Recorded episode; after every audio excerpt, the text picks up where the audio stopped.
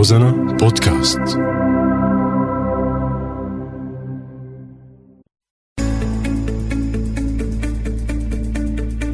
سوريات. كافحوا وبإصرار واجهوا حياتهم ومشاكلها. ليكونوا علامة فارقة. تعالوا نسمع قصصهم وهن عم يحكوا لنا كيف تجاوزوا مصاعبهم وحققوا هالنجاح. ضحى عبيد مواليد 57 سويدة. آه، متزوجة. آه، عندي أربع أولاد.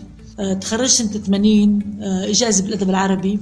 درست حوالي 28 سنة بثانويات سويدة. كان عندي تجربة تدريس بالصين بكلية اللغات الشرقية للطلاب الصينيين أدب عربي.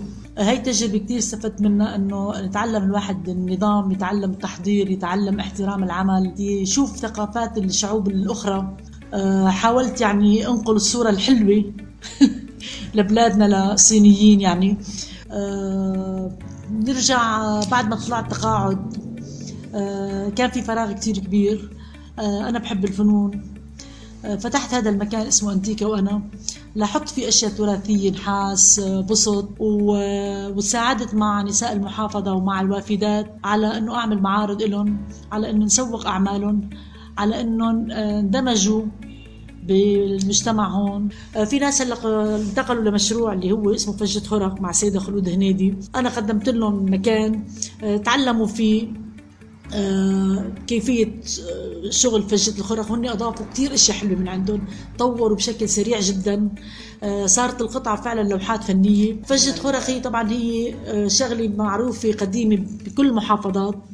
الاقمشه اللي ما بدك إياها الثياب اللي ما بدك إياها بنقصقصها شرائط رفيعة مثلا شي سنتي بنوصلها ببعضها ممكن تنشغل على السنارة ممكن تنشغل على النول فيعني استفادوا من هذا العمل وكثير قدموا أشياء حلوة. آه، اعتمدوا على مصممين من فنانين. ولهلا بعدهم عم بيشتغلوا. أنا هيام أبو حمدان.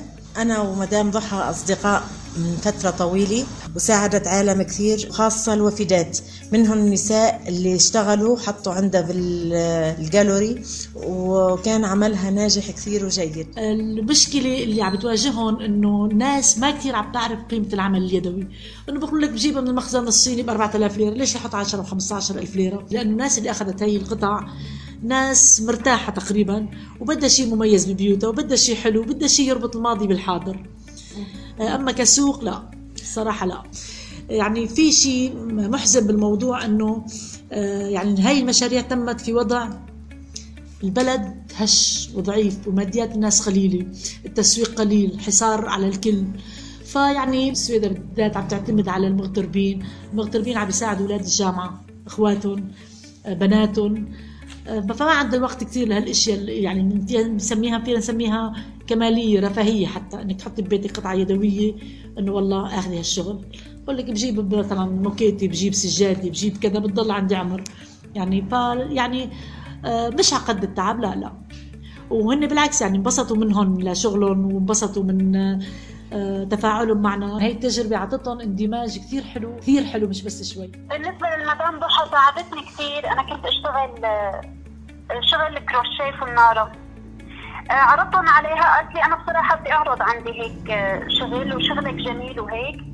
ضلوا عندها فترة طبعا ولولاها ما كانوا انباعوا. كنت عم بتمنى إنه لو بيكون في ورش دائمة الكل يتعاون معها. نحن بعد عنا مشكلة الشراكة أو آه، العمل المشترك آه، ضعيف.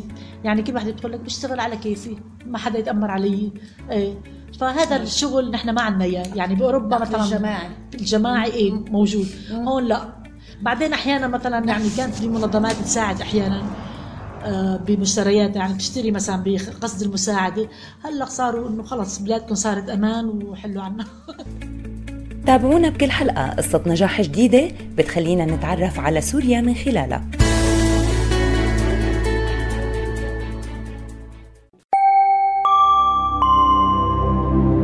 روزانا بودكاست